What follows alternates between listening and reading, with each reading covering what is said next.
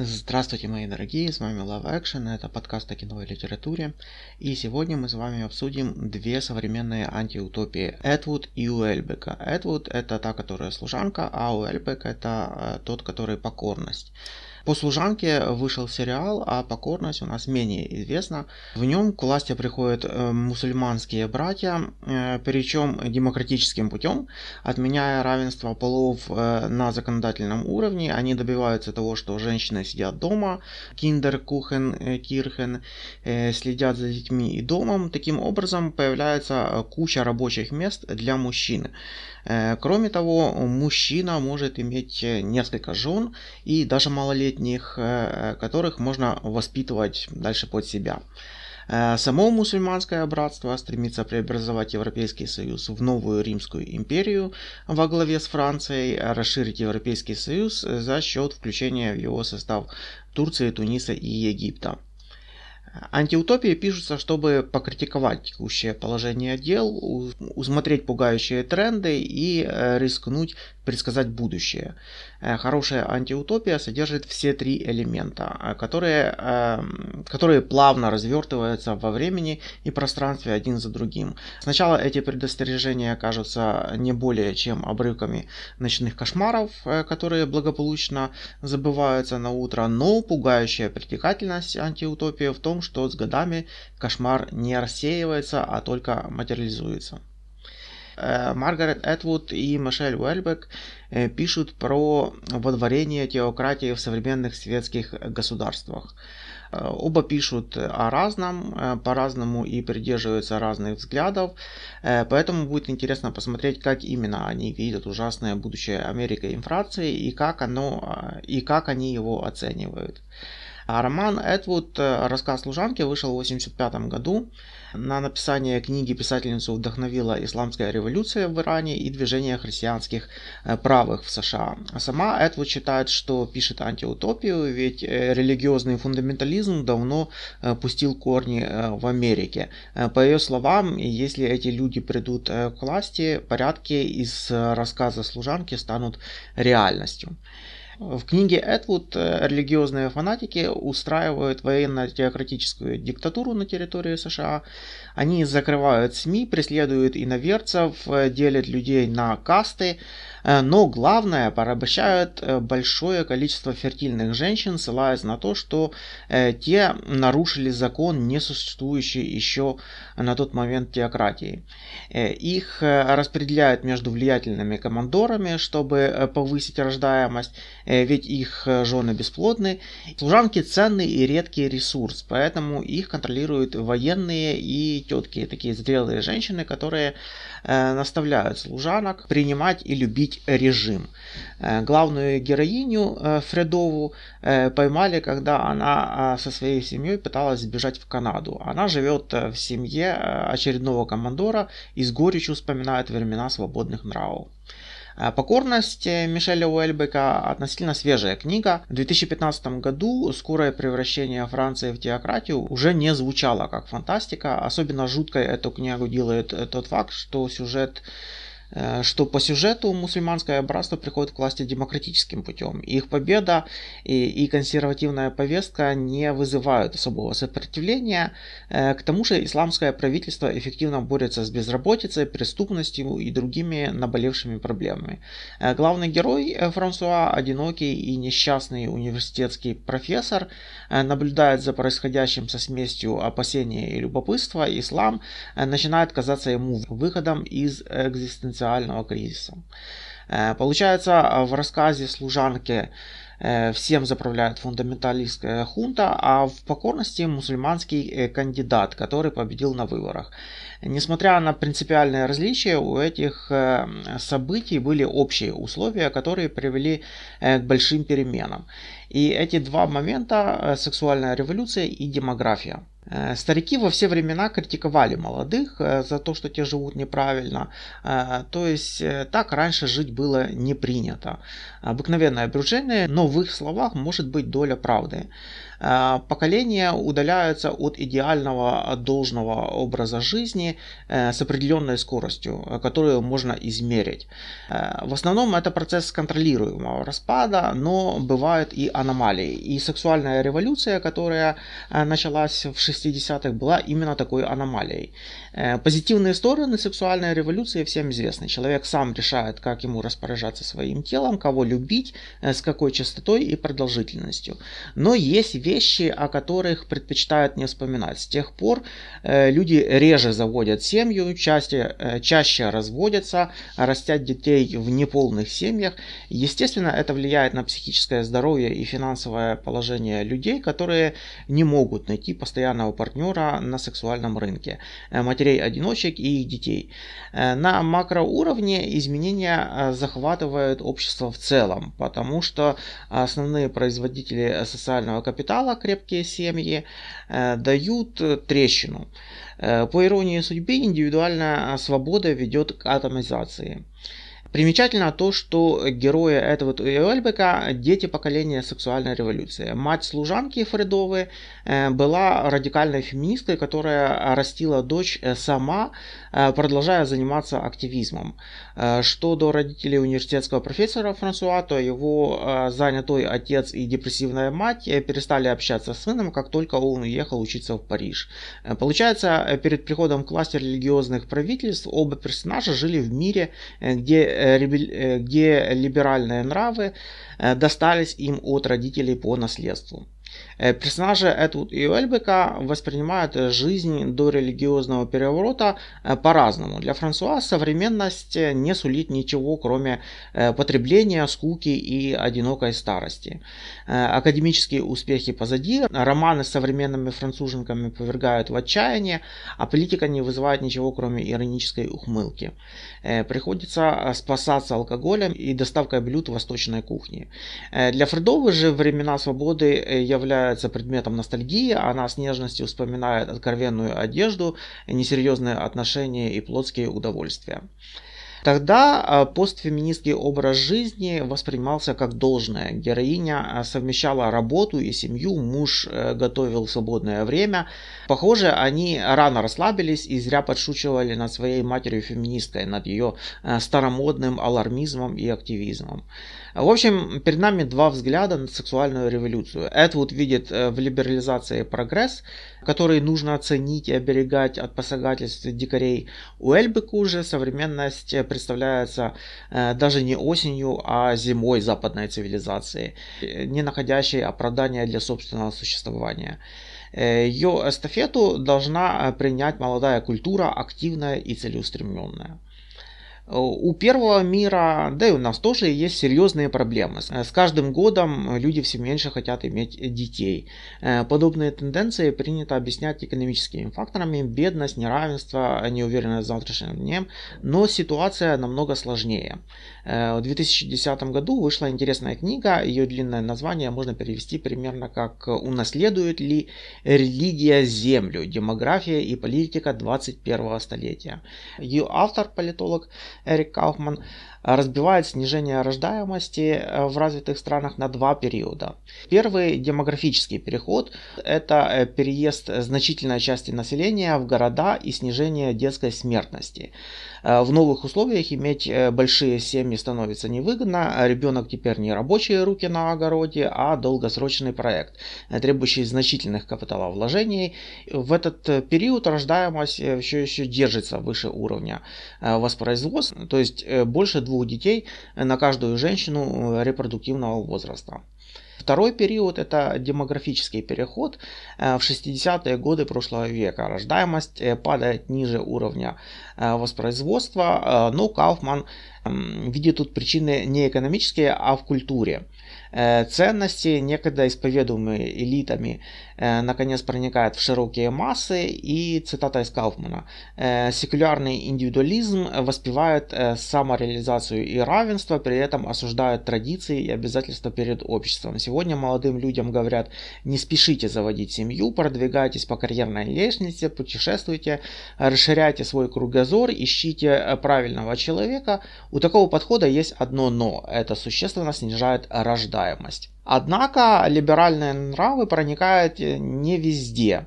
Э, Кауфман приводит пример э, многочисленных фундаментальных э, сект в США и иммигрантов мусульман в Европе. Фундаменталисты – это религиозный тип, который характеризует традиционные гендерные роли. Очень высокая фертильность, эндогамия, брак с людьми того же вероисповедания, частичное или полное отделение сообщества от окружающего мира. Эмигранты-мусульманы придерживаются той же тактики. Отгородившись от светского общества мусульмане в, Ев... мусульмане в Европе и христиане-фундаменталисты в США активно а, сопротивляются либеральным нравам, рождают э, больше детей, чем атеисты и умеренные верующие, а еще успешнее других передают религию э, последующим поколениям. Э, Кауфман говорит, что вопреки оптимистическим прогнозам новых атеистов, не способный завоевать Запад извне, религиозный фундаментализм может прийти к власти постепенно, на протяжении поколений изнутри. Демографическое противоречие либерализма заключается в том, том, что право не размножаться ведет э, к исчезновению этой идеологии. Однако вернемся к нашим писателям. То, что у этого э, фундаменталисты приходят к власти насильственным, а у Эльбека демократическим путем, не имеет значения. Шариат остается шариатом, даже если за него проголосовало большинство. Общее, э, что удалось изобразить обоим авторам, это предчувствие некой могущественной силы, перед которой придется покориться. Эдвуд Уэльбек оценивает э, перспективу религиозного перерождения Запада по-разному. Э, служанка Фредова э, страдает и возмущает. Университетский профессор Франсуа сомневается, взвешивает за и против. Их позиции можно условно назвать романтическим либерализмом и циническим консерватизмом. И Исайя Берлин в курсе лекций 65 года выделял несколько вещей, которые романтики ставят во главу угла уникальность личности, возможность самостоятельно принимать э, решения, э, неприятие авторитетов и традиций. У Фредовы отнимают главную ее ценность – автономию и свободу э, выбора. Героиня оказывается заложницей патерналистского государства, где требуется беспрекословное подчинение коллективным нормам и авторитетам. Напротив, э, Франсуа после э, размышления длиной во всю книгу э, приходит к выводу, что либерализм не в состоянии гарантировать стабильность и достойную жизнь. Гедонист-индивидуалист, не верящий ни в Бога, ни в человека, он осознанно выбирает ислам как единственную рациональную альтернативу. Это цинический консерватизм. Еще в светской Франции герой Эльбека праздно рассуждает о преимуществах патриархата. Э, но после знакомства со своим новым коллегом, специалистом по философии э, Рене Генона, э, начинает думать об этом всерьез. Обаятельный правый интеллектуал рассказывает Франсуа о преимуществах религиозности при естественном отборе, евгенистической стороне полигамии и реализме исламской философии. Мол, с точки зрения мусульман, мир это совершенное творение, подчиняющееся божественным законам. Э, эти-то люди уж точно наведут порядок э, в хаотичной жизни расхлябанных европейцев. Э, в романе Эдвуд точно так же звучит голос циничного консерватизма.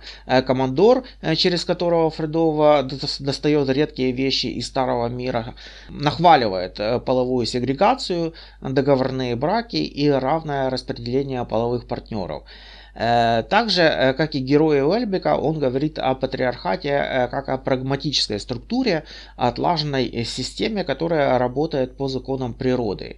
Э, ну и тут э, немного нужно прояснить, что понимается под этим словом природа. До сих пор в кухонных спорах можно услышать аргумент против э, гомосексуальности, мол, это противоестественно. В ответ на это юные натуралисты зачитывают длинный список диких и домашних животных, замеченных в подобном поведении. Смотрите, что они в естественной среде вытворяют. Проблема таких разговоров в том, что спорящие говорят о природе сексуальных отношений в различных терминах конкретных, нормативных и дескриптивных, соответственно.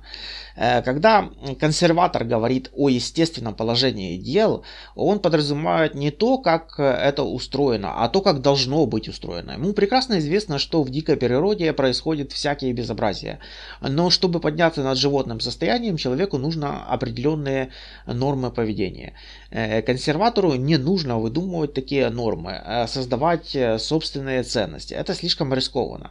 Он просто берет модель, э, проверенную временем, то, как это работает. Порой такой подход может привести к гибели его сообщества, например, в случае нежелания осваивать новые технологии. Тем не менее, сегодня культурный консерватизм имеет массу преимуществ перед либерализмом, особенно в тех сообществах, где коллективное самоубийство выдается за прогресс. Ясное дело, такая картина мира не устраивает либералов. Либералы хотят освободить человека от пут различных обязательств и дать ему э, возможность э, преследовать счастье любимыми доступными способами. Э, в душе либералы романтики, а потому всем своим нутром ненавидят строгие правила и иерархические структуры, в общем, порядок. Э, когда мы сравниваем рассказ э, служанки и покорность, мы э, сравниваем два противоположных мировоззрения. Эдвуд защищает такие ценности, как равноправие, свободу от принуждений и неприятия насилия. Уэльбиг же смотрит на либеральный проект с ухмылкой. Э, но не потому, что эти ценности никуда не годятся, а потому что, что их недостаточно. Людям нужно то, что будет их объединять. Общие святыни, авторитет и обязательства. Еще сегодня я хотел бы рассказать вам о замечательном фильме «Ночи Карибии». Это а, ранний фильм Филини. Э, тут еще нет той стилистики, как «Восемь с половиной» или «В Дольче Вита». Э, поэтому этот э, фильм, как и Андрей Рублев Тарковского, любят все. Тут все еще просто, сюжетно, повествовательно. Обычная история с грандиозным катарсическим финалом. Я очень люблю этот фильм, каждый раз, естественно, плачу в конце. Ну, там только бесчувственное бревно не разревется. Э, Мария, называющая себя э, Карибией, проститутка, работающая в одном из дешевых районов э, Рима, маленькая, гордая, ранимая, глупая, не, необразованная, ощетинившаяся как ежик против всего мира, но чуткая и с добрым сердцем, жаждущая любви. Ее история рассказана с такой трогательностью и состраданием, что слово гуманизм перестает казаться тут штампом. Она боится верить в добро, но не может не верить и надеяться. Э, фильм начинается с эпизода, когда ее любовник сталкивает ее в реку, чтобы украсть ее сумочку. Она едва не тонет, э, пока местные мальчишки не вылавливают ее из, из водоема.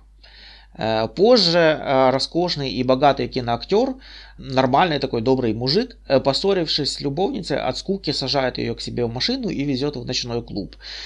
Потом к себе на вилл, угощают ужином, а потом возвращается его капризная ревнивая любовница, и Карибии приходится провести всю ночь в ванной вместе с милым щеночком.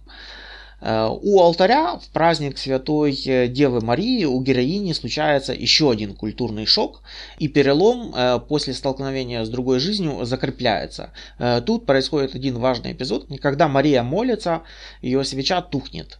Так режиссер намекает на то, что Бог отвергает ее молитву, но затем свечу снова зажигают, то есть даже после такого ужасного падения у человека все-таки есть еще надежда. Далее на представлении иллюзиониста, где под гипнозом перед всем залом раскрывается истинная суть ее души, в нее влюбляется один из зрителей, скромный бухгалтер из маленького городка возле э, Рима. И через некоторое время делает ей предложение.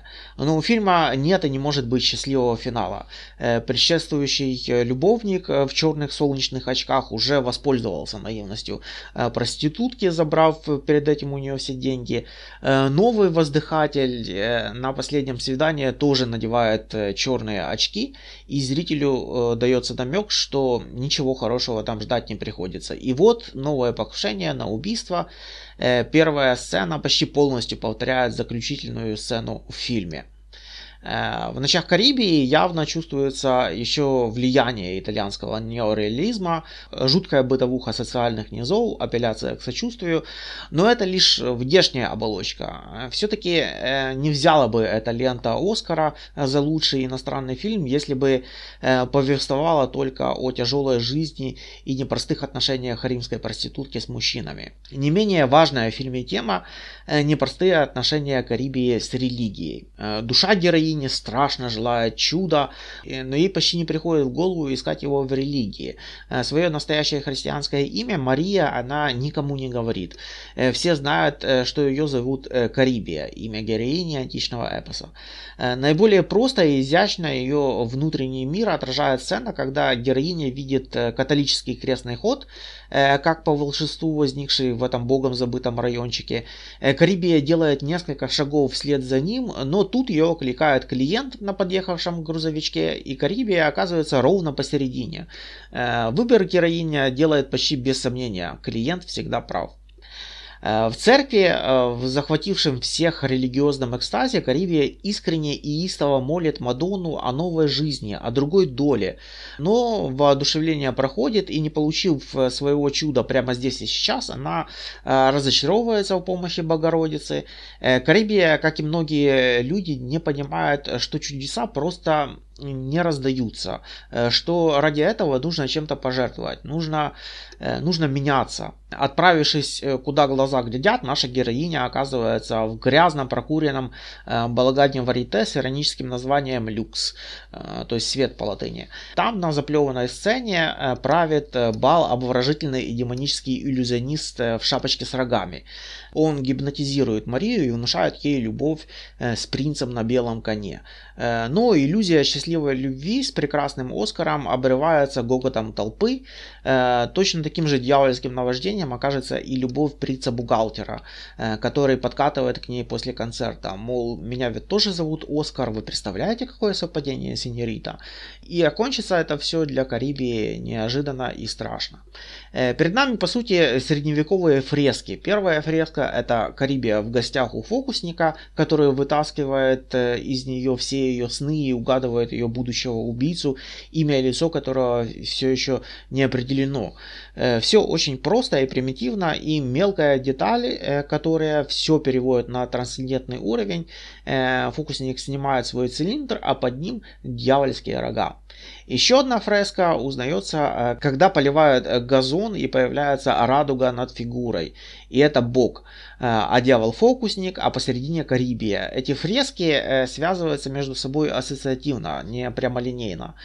Сюда еще следует добавить бесподобную музыку Нино Рота, без которой вообще не мыслим ни один классический фильм Феллини. И вот эти звуки э, начнут в вашем сознании создавать уже другое звуковое пространство, куда с великой радостью направляется ваша душа.